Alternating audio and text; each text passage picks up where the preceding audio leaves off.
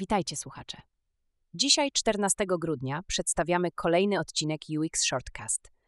Zapnijcie pasy wiedzy, bo zabierzemy Was w podróż po najnowszych trendach i narzędziach z dziedziny User Experience.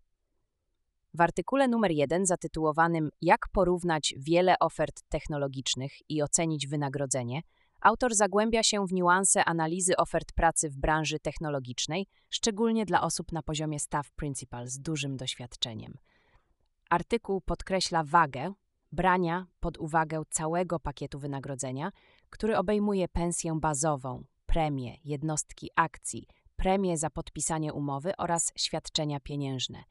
Zaznaczono, że powinny być one oceniane przez okres czteroletni ze względu na powszechne harmonogramy nabywania prawa. Artykuł zapewnia szczegółowy opis sposobu strukturyzowania ofert przez różne technologiczne giganty, jak Meta, Apple, Amazon, Netflix i Google zauważono, że Apple ma dwa harmonogramy nabywania praw: jeden wypłacający co pół roku i drugi miesięcznie po pierwszym roku, oferując elastyczność i bardziej stały przepływ gotówki.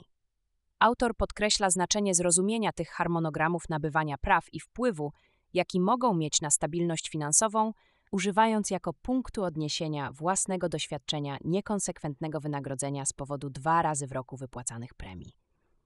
Artykuł kończy zachętą dla czytelników do użycia dostarczonego arkusza kalkulacyjnego, aby dokonać świadomych porównań ofert technologicznych. Artykuł drugi. Proces projektowania UX, działający siedmioetapowy przewodnik, daje kompleksowy przegląd systemowego podejścia do tworzenia cyfrowych produktów zorientowanych na użytkownika.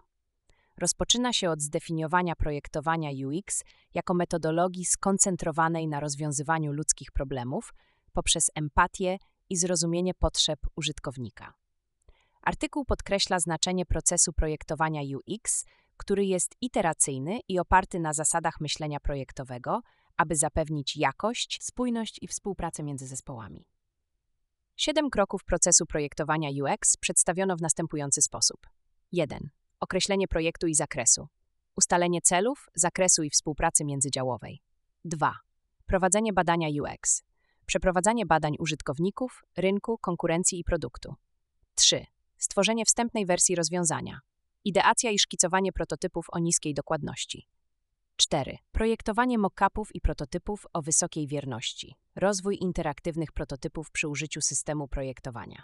5. Przeprowadzanie testów użyteczności. Testowanie prototypów z prawdziwymi użytkownikami w celu walidacji pomysłów i identyfikacji problemów. 6. Aranżacja przekazania projektu przekazywanie ostatecznych projektów zespołowi deweloperskiemu. 7. Wprowadzanie produktu na rynek. Zapewnienie, że wydanie spełnia cele biznesowe i użytkownika. Artykuł kończy się podkreśleniem najlepszych praktyk, takich jak myślenie zorientowane na użytkownika, empatia, budowanie systemu projektowania i współpraca z programistami, które mogą być ulepszone przy użyciu narzędzi i funkcji UX-PIN. Dziękuję za wysłuchanie i zapraszam na kolejną dawkę wiedzy już jutro.